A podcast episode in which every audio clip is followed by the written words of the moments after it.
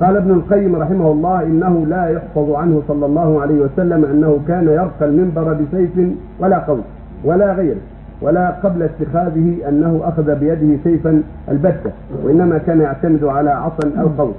فمفهوم كلامه رحمه الله أن اتخاذ العصا في الخطبة لم يثبت عن النبي صلى الله عليه وسلم بعد اتخاذ المنبر. فهل هذا صحيح؟ ذكر اعتماده على عصا القوس وجاء هذا في حديث الحكم بن حزم.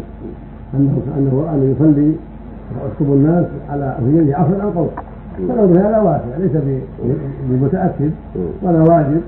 إن خطب في يده شيء فلا بأس وإن لم يخطب وفي يده شيء فلا بأس. المقصود أن اتخاذه عصا في يده أو السيف أو غير ذلك لا حرج في ذلك. في حال الخطبه يعتمد عليها.